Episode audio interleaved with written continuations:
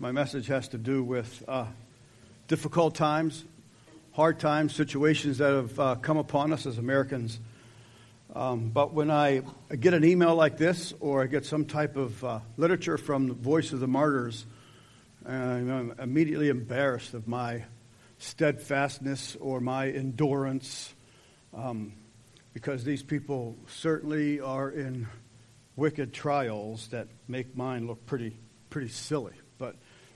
Here we are. We do live in America. We do not live in Sudan or Ethiopia or these places now that are under this heavy uh, persecution.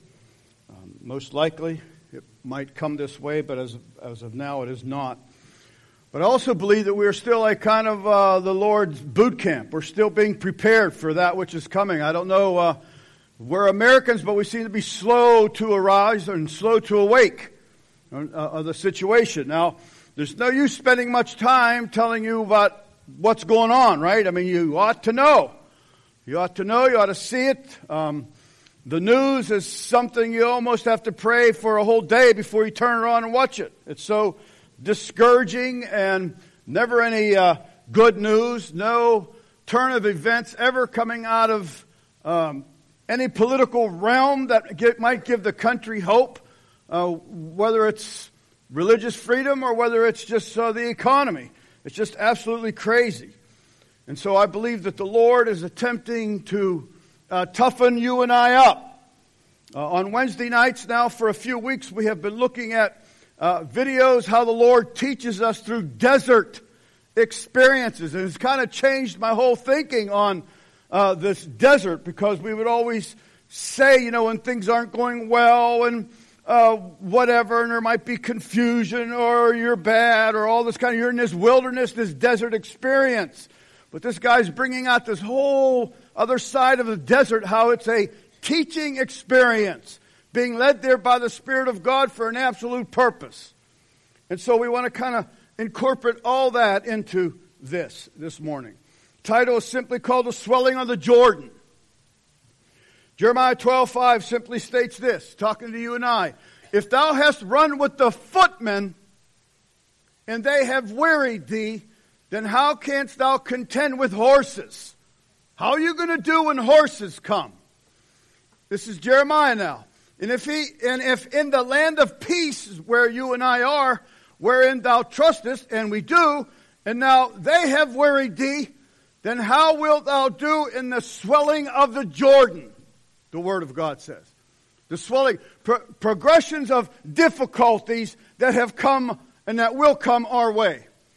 Now, this summer is the uh, Summer Olympics, I believe. In Olympic Games, these greatest runners of the world compete for gold medals. Do they not? And some of you will probably like to watch it. But long before the races that you'll see this summer, uh, all over our land and in the countries throughout the world, they, they meet to to race to weed out those who aren't fast enough to qualify for this final Olympic competition. Well, in this statement of Jeremiah, the prophet Jeremiah, Jeremiah was also involved in a fierce competition. Kind of like what we're getting now in America. The right and the left, the conservative, the liberal, the Christian, all this kind of stuff that's kind of going on. The prophet Jeremiah but his competition was between idolatry and wicked priests. He was responding to the Lord's call, and God had called him to condemn Judah and to predict her downfall. Which is kind of like where we are with America. It's hard to believe. Some of us still kind of can't put our, grab our minds around it, wrap it around it that somehow we're going to come out of this, snap out of this, but it sure doesn't seem like it. And so Jeremiah was called to predict this and, and constantly bark out the downfall. Now, it came to Jeremiah after all this time, it, a time it came, became so discouraged. And that's where maybe you and I are. So discouraged that he asked the Lord, Why does the wicked always prosper? Why is always the news good for them? Why, why are we never hearing anything good? And he goes, also he says, why are they happy? This can be found in Jeremiah 12, 1. This discouragement, this, disheartened, no matter what kind of uh, situation or circumstance you're, you're counting on, it never seems to benefit the godly. It always seems to be benefiting the ungodly now. New laws, old laws, new politicians, old politicians, a new Senate, a different Senate, this Senate, that Senate.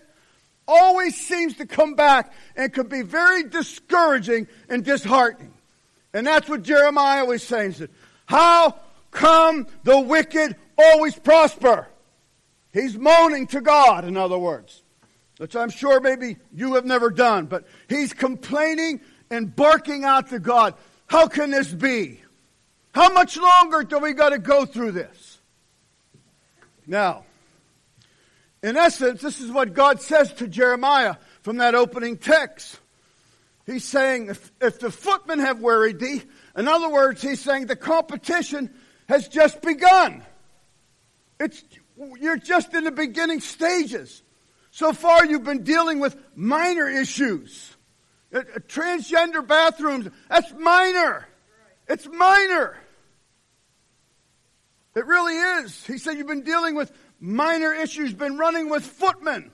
He says, How are you going to handle it when the really tough stuff comes and you have to contend with the horses?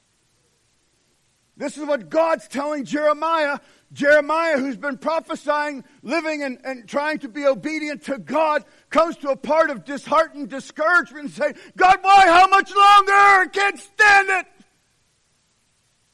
And God says, Oh, dude, back, you've just started. Americans, American Christians, it's the truth. I don't want it to be the truth, but it is.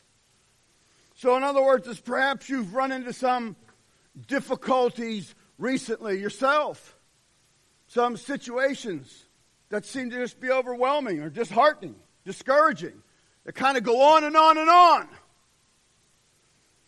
Maybe it's your boss or, or an illness, conflict in your personal life, a desert journey that won't seem to end.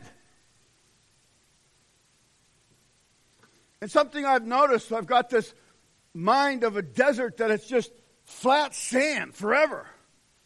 But these videos are showing these huge mountains and you can't see very far. And the rocks everywhere, just rocks, big ones, small ones, little ones, ankle benders, all kind of things. And it just seems to go on and on, and maybe that's where you are. You've pleaded with the Lord for relief. Come on, God. Whether it's do something for you, yourself, your marriage, your children, your finances, your health, or your country. How much longer, God? And in response, kind of what this scripture is saying, God is saying, you know what? It's time for you to toughen up and dig in. He does. That's exactly what it's mean. He says it, it, it may get worse when he asks you to run with the horses. Footmen are just men battling against each other. Now here comes the horses. And the word horses means swift. The danger that you and I could be facing. So this is what God was telling Jeremiah when Jeremiah was barking out his complaint and feeling like he's been in this desert long enough or he's carried the load long enough and it's time now god for some victory some honey some something sweet to happen and the response was dude this is just the footman luke 13 22 says this about the lord now listen because we, we miss a lot and he went through the cities and villages teaching and journeying toward Jerusalem. Then one of them said to him, Lord, are there a few that be saved? And he said unto them, he really didn't answer the question, but he kind of said unto them, Listen, this is to you and I. Strive. Now, I don't know if any Americans strive. We're not used to striving. We're used to comfort and relaxation. We're used to provisions. But God says, strive to enter in at the strait gate. For many, I say unto you, will seek to enter in and are not going to be able to. Now remember, it just lines up with the footmen are too much for us. And God says, there's horses coming. And then what are you going to do? The swelling of the Jordan when it goes over the bank and washes. You're just dealing with the footmen right now. And so God tells us here about salvation. He tells you and I how we are to do this. And He says, you better strive. Because He knows about all the enemies and all the situations that are out there to take your eyes off of Him. That my greatest enemy is myself. I make the devil look like a Cub Scout. I do. It's, it's myself. But then you do have the devil, and then you got all his hordes. And then you have the world in general, and it's antichrist spirit. So God is telling you how you are to enter in. It's by striving. And that word strive means to contend. You struggle. You fight and struggle mostly with yourself. To contend and struggle listen, with difficulties and dangers. God is saying. That's how. Now, here's the truth about us we do not understand the intensity of the fight over our salvation and over this walk we're on. We don't understand the intensity. We don't understand all the midnight oil being burned, uh, some demon den to try to discourage and kill and destroy your walk. We don't understand the intensity and the ta- hard taskmaster of the devil as he whips his imps and he says, Get them, get them, destroy them, get them. we don't understand this. And so God tells you, hey, you're just dealing with footmen.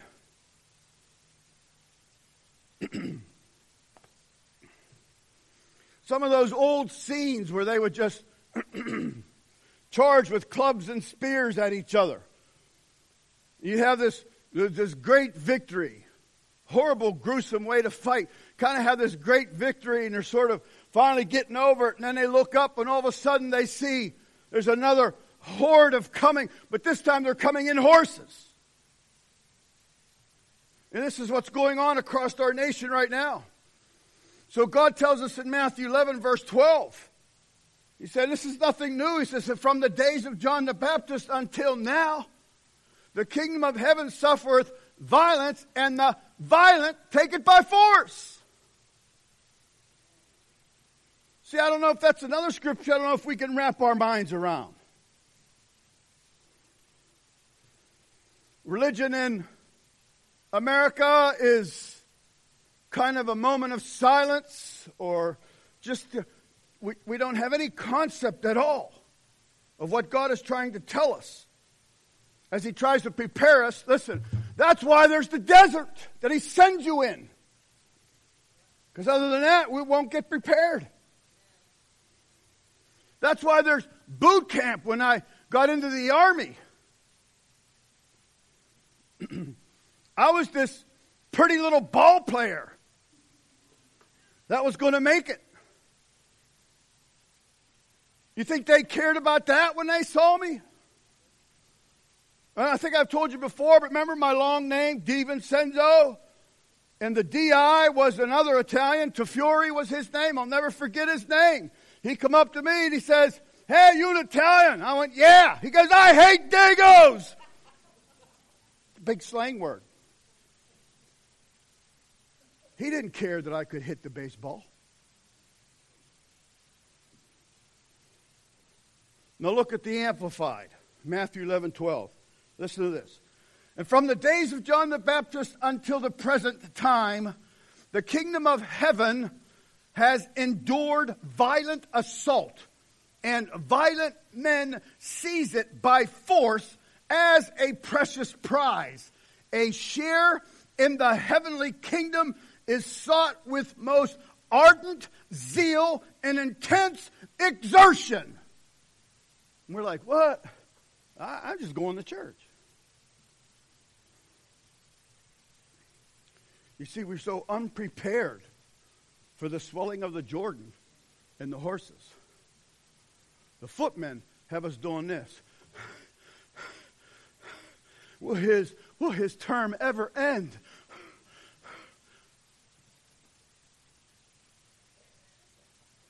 And we get worn out over these little issues. Ardent zeal means a burning eagerness, heat in this Christianity, in this journey that you're all on. All of us. This burning eagerness, heat is the type of zeal that we should have towards this. And then the word says, then he goes, Amplify goes, intense exertion. Intense means to an extreme degree emotional. Now, we just played a softball game last Monday. I know the pastor, nice guy, great guy. And the first game, we barely won. Should have lost, we barely won. Every pitch, every play, he was going, Way to go, Bob! Way to go! It's all right, you'll get it next time! We had seven innings of that. And I'm thinking, dude. and I'm coaching first, which I never do. And he's back here on the fence hanging like this. Just into it. And then me, I'm thinking, dude's over the top. Seriously. And I'm thinking, well, okay, because usually they're not that well, that good. I don't know if we've ever lost to them. And either they were ahead or we were tied. And I'm thinking, as no wonder that dude's pumped. They are just so excited. They're into this game. Well, we pulled it out somehow. I don't know how, but we did. The next game, it's the last inning. We're winning 11 to 2. And he's going, Nice kids, Jim. Way to hustle, man. You're awesome. I'm glad you're on my team. There's no way they're going to win. And so when I when I looked at this and thought to an extreme degree emotional, I thought about that pastor. How he was. There's none of us like that when it comes to the things of God. To an extreme degree emotional. And then the word exertion. And that means to strive, to labor, to sweat in this journey.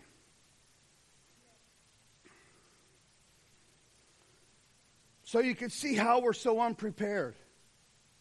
Because it's just the footmen right now. And they're a pain. And they seem to be coming like tsunamis. Round after round after round. We're just going, Lord, I'm wore out. And God says, Hey, Jeremiah. Jeremiah was moaning, and God rebuked him. He said, What are you going to do? Jer- See, what we think in America is God's going to say, Oh, Jeremiah, I'm sorry. You're overheated. Let me come and rescue you. That's how we have God in our, in our heads. Because we're American and God's an American. That was a lie, right? You know that. God's not an American. He's not an American. All right, so after all this now, we're getting to where God has will take you or me or us in this church. It's not he might, he will. First Timothy, Paul tells us to fight the good fight of faith. Fight the good fight of faith.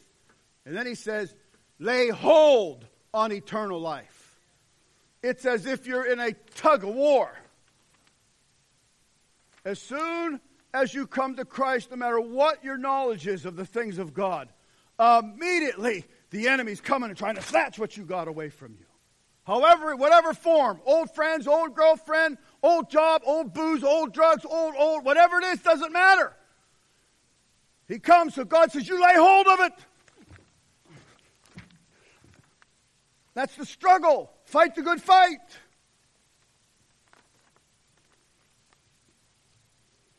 I don't know if we do that. The Word of God tells us that we must run this race, fight this race, and wrestle. Because of the swelling of the Jordan. And you know what happens in swelling of the Jordan? Things and people get swept away if that anchor isn't planted. That's why God talks about the great falling away, and it started already. I don't even know if it's reached great yet, but the falling away has started. Too rough, too hard, too. We're becoming obvious now. The wheat and tare are blooming, and I believe the tare, the seed is black, and we're going, whoa, and the wheat, you're going, ah, you're a wheat. And the world's going, we don't, do not understand the intensity of the fight that we are in. There's no way we understand it. Now, 1 Corinthians 9, verse 24, and this is the New Living Translation. It says, Don't you realize that in a race everyone runs? If you guys are into the Olympics, we kind of like the Winter Olympics better, but either one, they're all racing, right? So whether they're on the block or in that thing where they hit the gate and go down, it goes beep, beep, bam, and he dude just stand. I ain't racing. The word says everyone that's in a race races. Whether you like the Indianapolis 500 or uh, the Sprint Cup, whatever it is, when the, the thing drops, no one goes, oh, wait till the next lap. They all go. You hear the roar. They all race. So the word simply says, Don't you realize that in a race everyone runs? Apparently we don't. But only one person gets the prize. So let's look what he said. So run to win. Meandering around as a Christian is torture. You know, do I want to? Do I not? I want to, I don't. I am, I'm not. I will, maybe. That's just torture. Run to win, he says. All athletes are disciplined in their training. and boy, they are. They do it to win a prize, listen, that will fade away. They just buried Muhammad Ali. They did a special on him. They can't find his uh, uh, gold medal that he won in the 60s. Someone stole it or lost. He can't find it. Things like that fade away. Mike Webster the Steelers won, we think he won four Super Bowls or at least two and rings all over the place. They found him abandoned dead in his car, alone, homeless. Sold his rings for stuff that fade away. Iron Mike, never missed a game, dead at 50. Athletes are disciplined in their training. They do to win a prize that will fade away. But listen, it says, but we do it for an eternal prize. They go nuts to, to flip and twizzle and come down on a four inch beam, spend their life hoping to end up on the Wheaties box. And we're doing it for eternal life. Eternal life. You don't understand the prize. What's left? It's heaven or hell. It's not a gold medal or Wheaties box or on the late night show. It's heaven or hell. So God says, lay hold. The footmen are wearing you. I'm not even going to vote. They're wearing us out, the footmen.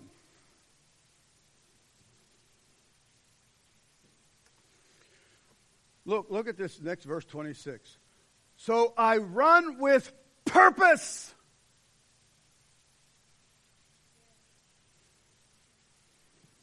We've gone from, I can't remember who it was, John Adams, Samuel Adams, I don't know what he was.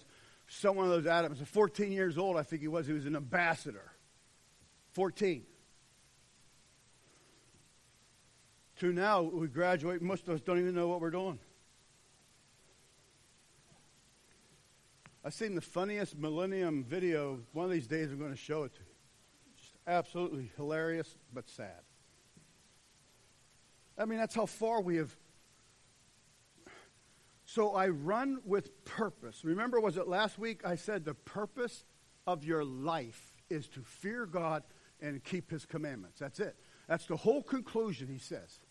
Fear God and keep his commandments. So the purpose of your life is greater than your life. That purpose, you are to fear God, keep his commandments, you're a billboard for God. It's greater than your life. So I will run with purpose.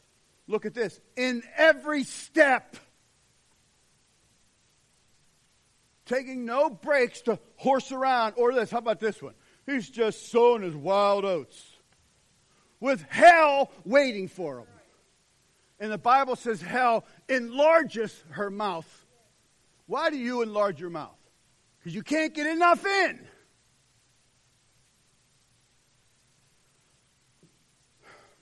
I just tried one of those ham and cheese sliders at Arby's last week. They're sliders because they're little. I didn't have to go. Did you get one of them big boy sandwiches? I, I never ate one of those Big Macs, just don't kind of like it. But now they would have a junior and a medium and a big one. You'd have to enlarge your mouth. That's what the Bible's talking about with hell. It has to enlarge or, or look at this. Or they'll miss people. They'll follow because there's so many. No one's running with purpose every step. Just meandering. so God is saying, look, that's why Church of America is going, here come the footmen, here's another wave. the War out over footmen.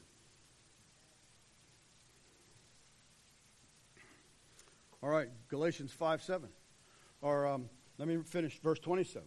So he goes, I discipline my body like an athlete, training to do what it should. Otherwise, I fear that after preaching to others, I myself might be disqualified. King James says, or a castaway. After you've done it, after you preached, after you taught, after this, after that, after this, throws that once saved, always saved right out the window. I kind of would like that once saved, always saved. Give my heart to God and buy my hammock. Right? Lord, I love you. Now I'd like to have a two door hammock with air conditioning and a pop dispenser. See you in eternity, God.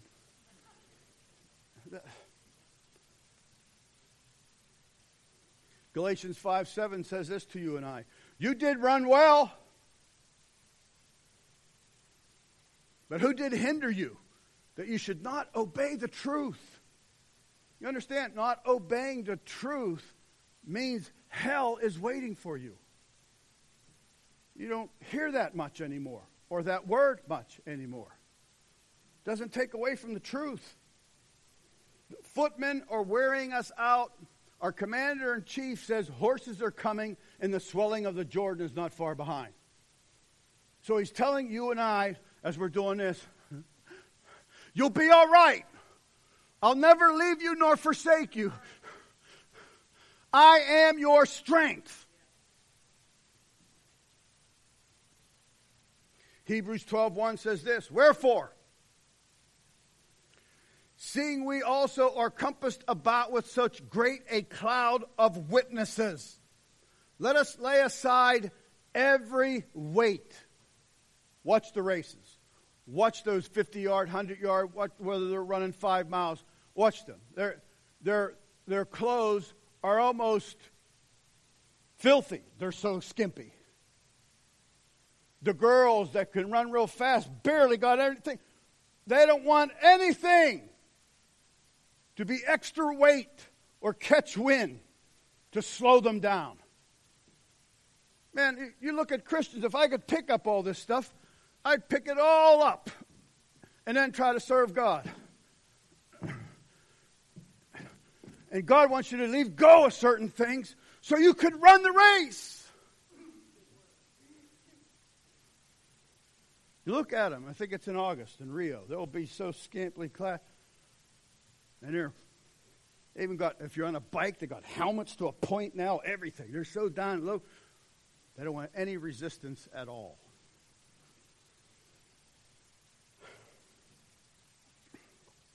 So he says, Wherefore, seeing we also are compassed about with so great a cloud of witness, let us lay aside every weight and the sin which doth so easily beset us, and let us run. We do. We, we're off like that at times. Tangents, distracted, whatever it is. Whatever it is. Divisions. No matter, no matter what God has done. Remember the, the one video, a couple videos ago, that God, the guy brought us to the well, and they pulled on and got the water. They were so hot, and they went, "The water's bitter. You're no good, God. You're trying to kill us. What's the matter with you?" And God told Moses, Go there and grab that stick, throw the stick in. Threw the stick in, pulled up sweet, clear, crystal water, going, We love you, God. We'll never trust, we'll never not trust you again. That's what we are. Wouldn't it be awesome if we weren't like that? But we are. Hate that.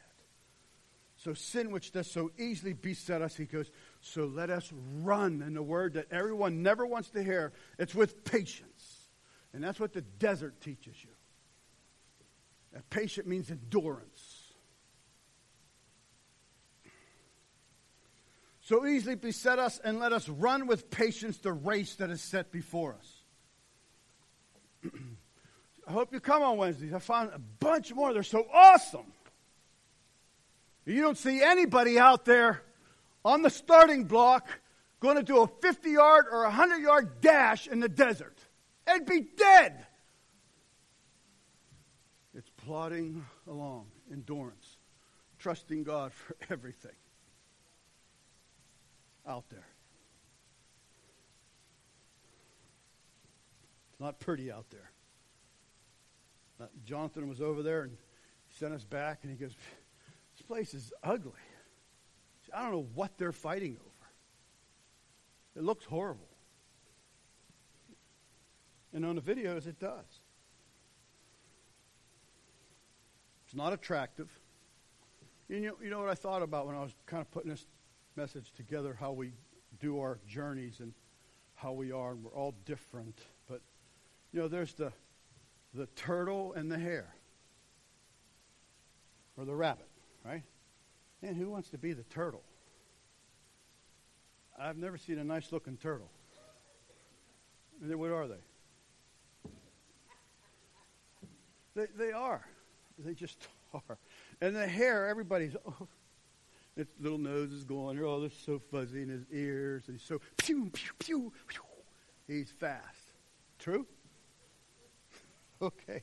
In this walk, sometimes it's not attractive. Oh, you're not attractive. In it sometimes. Sometimes you're just a pain in the royal neck to God, to everybody, to yourself. But you got to just be like that turtle. Keep plodding along. And you know that the, the, the little end story is the turtle finishes his race. It's the same same thing. When, when, you were kids, did you always play you want to be an animal? I don't know. Kids probably don't play that anymore. And I'd always want to be a lion or a tiger you know, or something until I found out elephants usually whoop them. Then I wanted to be an elephant. And, and but I, I've always wanted to preach the message. I just kind of haven't really been able to wrap my head around being the, the war horse or the stallion for God. Did you ever see the horse in the knight's days all decked out for war and they're just snorting? I mean, they just look awesome. And I would have to be truly saved and changed to be able to get on one. Because I'm just a chicken. It's the truth. They're just oh, shiny black. They deck them out for war. There's nothing more awesome than a horse. But sometimes it's just not that attractive. And I'm not that attractive. And you just don't have it sometimes. And I compare myself more to the, the laborious, gray, ugly oxen. Again, just no glamour, boring. I, I know all that. But that's what sometimes the desert is. It's hot. There's no mirrors, thank the Lord, for you to look. You just, everything is just stripped to bare faith in the desert. The ox and the turtle will finish their race, even though they're unattractive, not cute, not fast. Secondly, okay, we're in this fight. so we have to run this race. Now you actually you'll be in fights. You will have fights. Paul's last testament, I think, was in uh, 2 Timothy. It's uh, his death is impending. It's upon him. His death is close. So Paul says, 2 Timothy 4 6, For I am now ready to be offered. The time of my departure is at hand. I have fought a good fight. I have finished my course. I have kept the faith. That's like the oxen, the turtle. He just came across, scarred, left for dead many times. Many of those that would say, Oh, I'm going to go with you, I'll go with you, I'll go with you. The rabbits, they're no longer around. He kept plodding, just like you. A lot of your friends have left you. He says, I have fought a good fight. That word fought means to contend with adversaries in this fight. Here comes another wave. And you'll take shots. And Paul says, I have fought a good fight. I have contended with many adversaries. Henceforth, there is laid up for me a crown of righteousness, which the Lord, the righteous judge, shall give me at that day. And I'm going, no kidding, Paul, you are outstanding. But look at the rest. And he says, and not to me only, but unto all them also that love is appearing.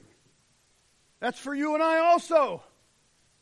So continue to fight off those many adversaries even though you're not swift or much to look at, unattractive.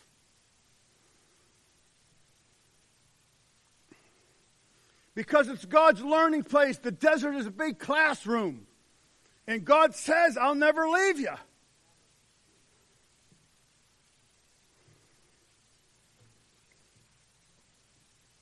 Why would the Lord say this? The Psalm, David's Psalm, Psalms 144 1 if we're to ice cream social and chicken fry and hammock swing our way to heaven? Why would he say in verse 1, Blessed be the Lord my strength, which teacheth my hands to war and my fingers to fight? Because God says the footmen and the horses are coming. And I will be with you.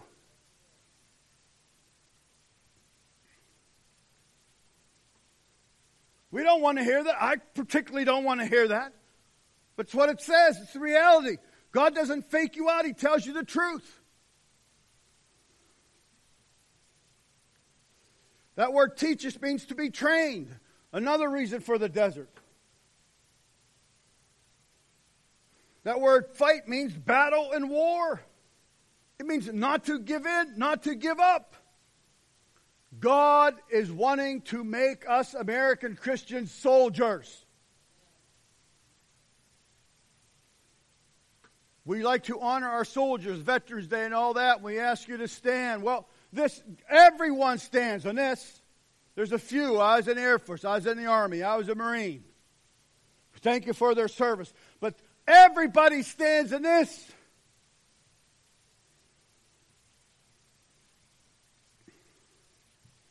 God wants to make you and I soldiers.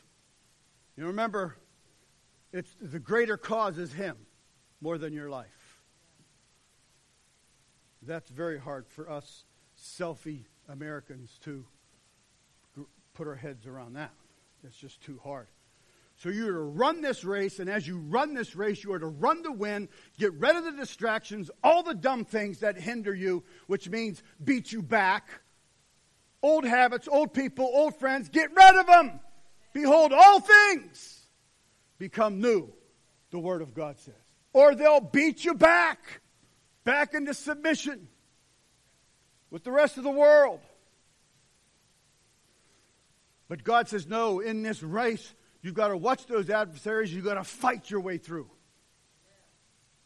I don't do that anymore. Let them laugh, let them mock at you. You're laying hold of the eternal prize. Heaven and hell is at the end of everybody's race.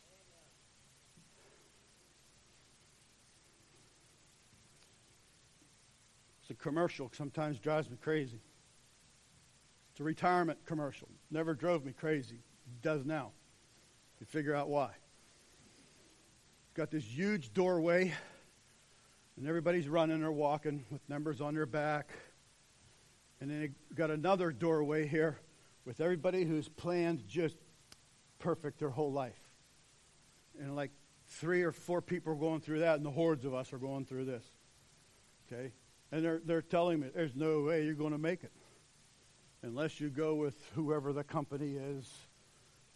And that, that just would, that would put fear in me, thinking, holy cow. And then I'd say, wait a minute. I got God on my side. The Lord is with me. He doesn't need uh, Chase or Morgan. I don't even know their names. All those people that want to say this is what you got to do to retire. God doesn't need those people. But the world beats you back and put that, can put that stuff in you and you start to panic.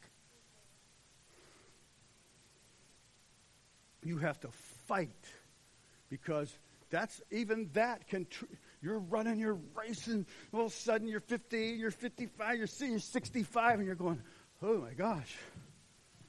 Wow, the knees don't work yet. Oh, man. And the world's screaming this, and you're going, you need a million dollars to live till you're 80?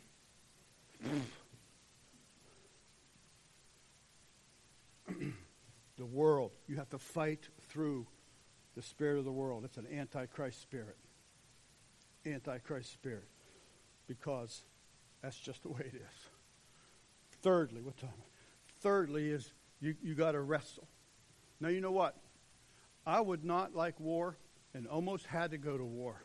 And I wasn't excited to go to war. Okay? But I would think if I was in a war, if I could pick the war, which I can't, I want to be in like World War One. We're there in a trench, and I'm in a trench. And we're separated by two miles. And I can fight. Bang! Bang! Right? That, that's kind of this, some of this fighting we have to do.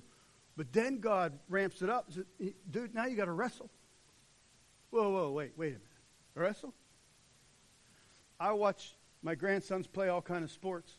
They have basketball and baseball, and you know, there's the enemy or the other team, all that kind of stuff. And then Isaac goes out for wrestling, and all of a sudden it's it's your grandson. It's a whole different, whole different. Ruth and I are going.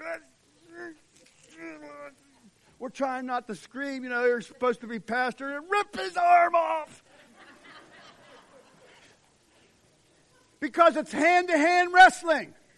It's different than just going bang. You don't even know if you got the guy. Wrestling, you got him and you got his sweat on you. You look him in his eyes, you can hear him go, oh, ah. And that's what God says now, you got to wrestle. Hand to hand combat. Man, we'd have to put those. I was old enough where we still had the M1s, and I think the M15s, I think, were coming in. The M1, you had to do the bayonet. Going, dear Lord, who wants to do that? You know, who wants to shoot at somebody, you know, this close? You're, you're within four feet of someone. This is wrestling. Put on the whole armor of God that you be able to stand against the wiles of the devil. Not of each other, it's the devil.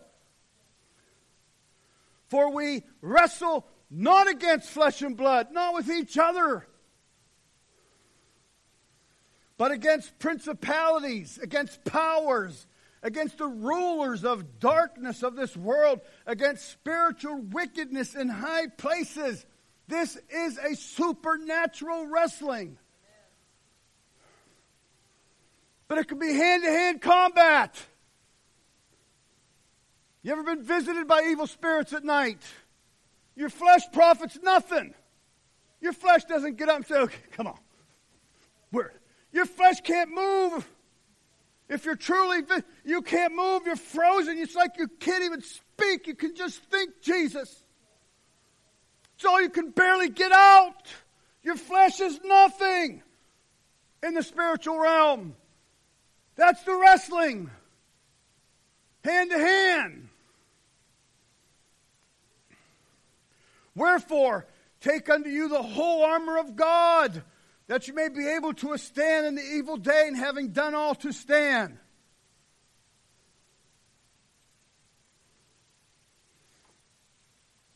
I like the movie Black Hawk Down. You can only watch it on TV, full of bad language. And I was told that, and it came on TV most time because of the, you know, Veterans Day, World War Day, and they're used to when they're seasoned and all this kind of stuff. And, a, and another uh, up comes up, you know, we're going to take AI. And they're at this long table, all kind of bullets and guns and this and that and canteens. And, and the rookie guy, he's just loading up on everything. He's putting this 25 pound shield on under his jacket and canteens. And the other guys are going, dude, you won't need all that. He, and now that you see the, the uh, more veteran, seasoned guys unbutton, pulling those metal chest protectors out, and boom, boom, they fall on the ground, taking their kid, weight and all that. It's just another. Well, it wasn't just another. It sounded like, looked like. It's not just another service.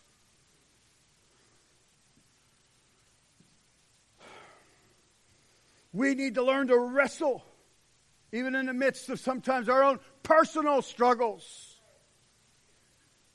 Wrestling, the definition, a contest between two in which each endeavors to throw the other.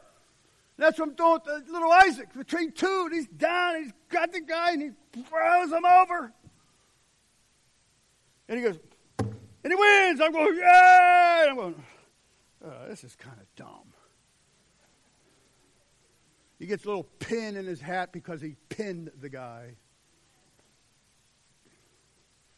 He did it for two years, and he was getting good. He's a little fellow. You see him running around here. His coach threw him up in the upper bracket, and they mopped the floor with him. And I remember walking over looking for the coach. I couldn't find him. I know it's the whole dad thing, stay out of it, but he's getting killed for what? For a stupid pin in his hat? Contest between two is what this is, in which to, one endeavors to throw the other. Look, and it is decided when the victor is able to hold his opponent down with the hand upon his neck. That's the spiritual definition. And because the footmen were going, and that's long range. God says, What are you going to do? What's New Hope going to do? We still going to be standing here?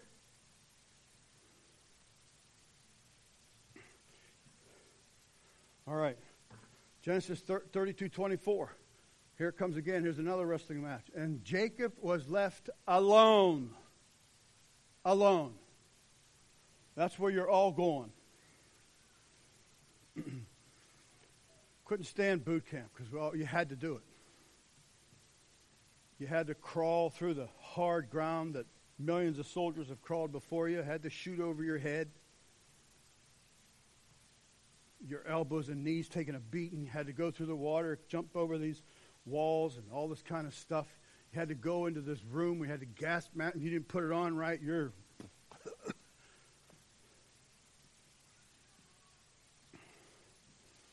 there comes a time where you're going to be left alone. You might be alone even though you're sitting here. And Jacob was left alone, and there wrestled a man with him until the breaking of the day. This is where that the desert experience comes in. Have someone kind of been moaning quite a while about? I sent this person. I said, "You understand?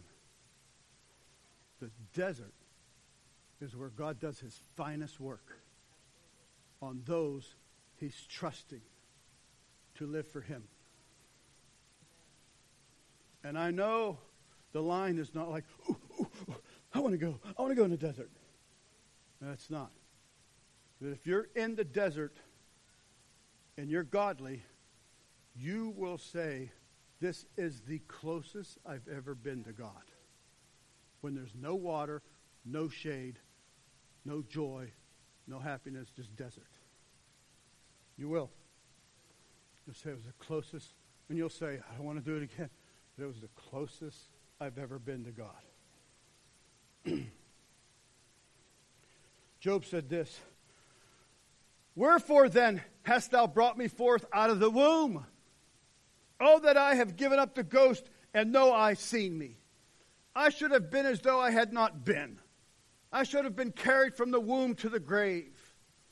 Are not my days few? Cease then and that. Let me alone, that I may take uh, comfort a little. Behold, I go whence I shall not return, even to the land of darkness and the shadow of death. A land of darkness as darkness itself, and of the shadow of death, death without any order. And where the light is as darkness. And I told you, I've been here where the Word of God just seems like this. Plain. I'm looking at print, but it looks like this. Light is as darkness. Always thinking I must be this most horrible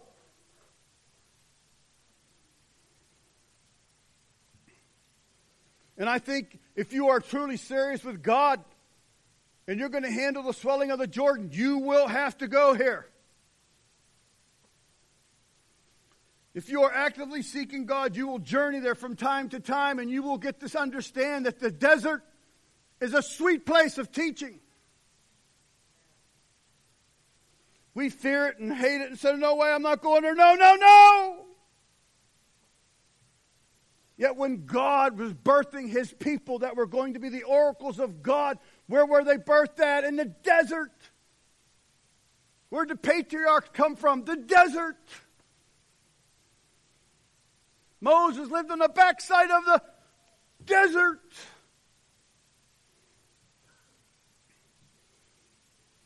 Isaiah says, Therefore is judgment far from us Neither does justice overtake us. We wait for light, but behold obscurity, for brightness, but we walk in darkness.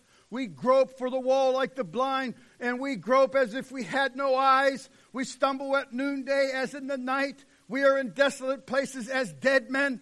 We roar all like bears. We mourn sore like doves. We look for judgment, but there is none. For salvation, but it is far from us.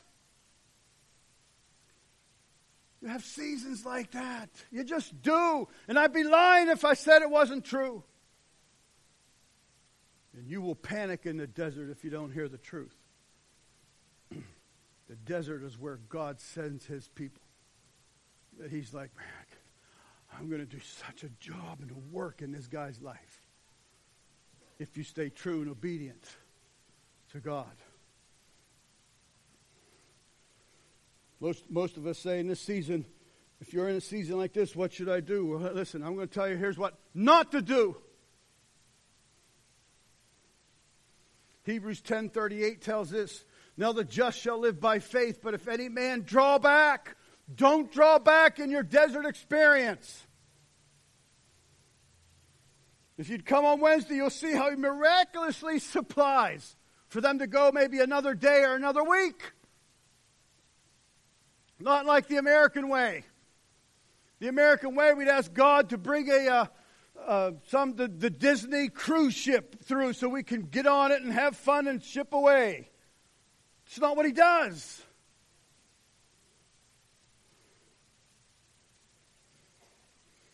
That drawback means to shrink from declaring. Your life is supposed to be a billboard declaring the purpose of God. Fear God, keep His commandments, screams to everybody.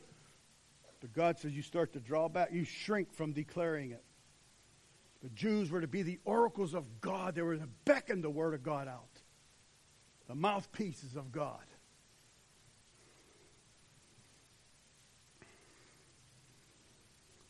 The toughest, most discouraging trials are when you and I are called to obey God's will when the fulfillment of his prophes, his promise seems so far away.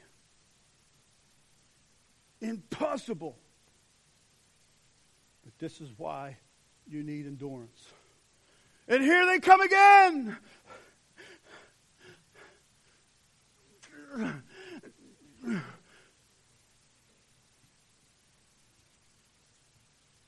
The truth. This is the truth.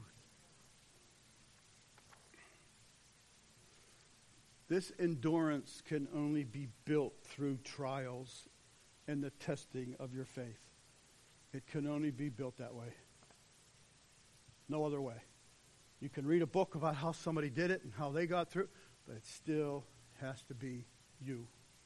James says this, English Standard Version, the testing of our faith, count it all joy. My brothers, when you meet with trials of various kinds, for you know that the testing of your faith produces steadfastness. Where is that in our country? Endurance, steadfastness, patience, hanging in there. Where is that? Commitment. Where is that? Because when the heat of the trial comes, this is what we do, and we run. We run somewhere else. You figure if you don't hear a word like this, then you're not responsible. That's not true.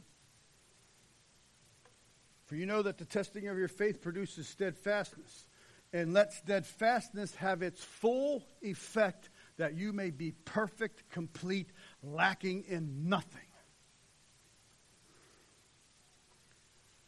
We was in boot.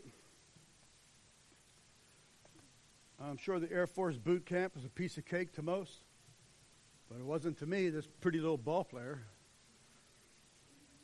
I forget how long it was six weeks, eight weeks, can't remember how long. Seventh week, it's all about b- b- behind us now. They're even treating us a little different now, a little bit, tiny bit of respect now. And a dude in my platoon freaks out just goes bonkers, screams, hollers, just goes nuts. They grab him, throw him in the hospital, in the clink, or whatever it was. Finally got him straightened out. You know what he had to do? He had to start all over again. He had to go back to the beginning. And I wasn't a praying dude at all, I was going, who wants to go through that again? He had to start all over again. And that's a lot of you bail out. You run to another church, or you stop coming, or you can sit here and bail out. Doesn't matter. What? You get, then you got to start all over. Steadfastness means loyalty, commitment, and determination. Not to me, to the Lord. To the Lord. And God sends his, he goes, this group. This is going to be awesome and he sends them out. He uses the situations that come our way. But you might be saying, but Pastor, it's so dark I can't see. And I understand that. But let me tell you this. But God says this I can. I know you're in pitch darkness at times. You can't see in front of you, stumbling over everything.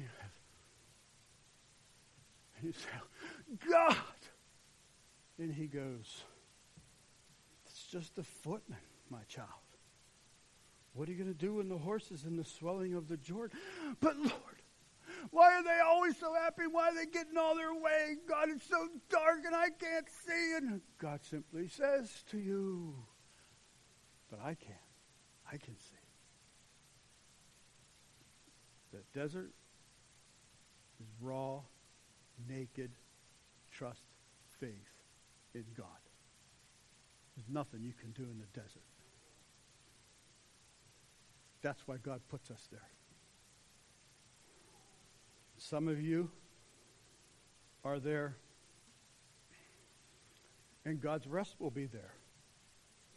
God's not in this to kill you. He died himself so you would have life.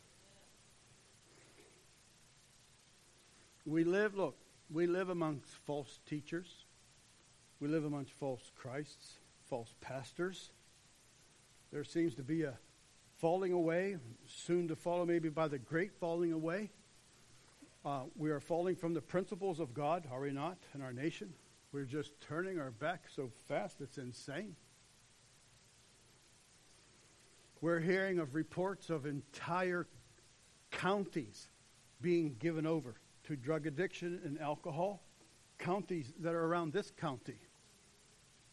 You know what that is? That's the footman. That's all that is. It's a footman.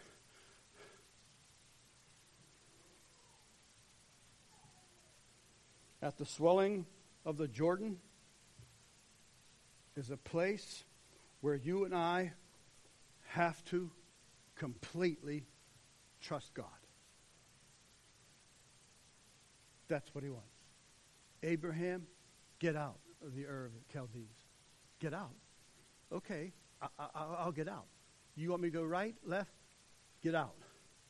Uh, okay, okay, okay. Do you want me to go north, south? I'm willing, but what? Get out. He didn't tell him where. He said, get out. And Abraham had to cross through the desert, vine, raw faith, not knowing where God was taking him. Not knowing. But stand.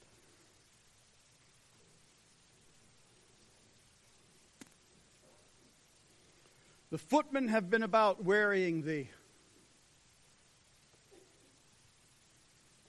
But God would say to you and I, You'll be all right. You're all right. You'll make another day. You'll eat. You'll have strength to do it again.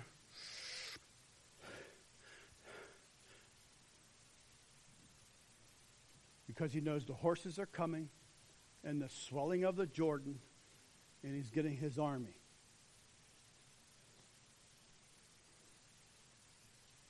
Who are going to supply water in the desert for those who are going to be thrust out there behind us. You're going to provide shade for the one who just can't go on, I can't go on, I just can't believe it anymore. And you're going to come and you're going to go, your arm around them. You're going to supply shade. God will never leave you nor forsake you. Let me tell you what God has done for me. And I'm a nobody. Be, thank you. I feel so much better. That's what you're going to do to them.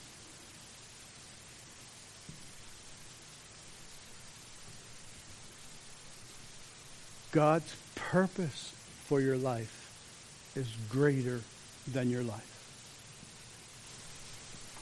That's our altar call. Please come. Talk to God. Don't, don't be afraid of God. Let Him lead you and guide you.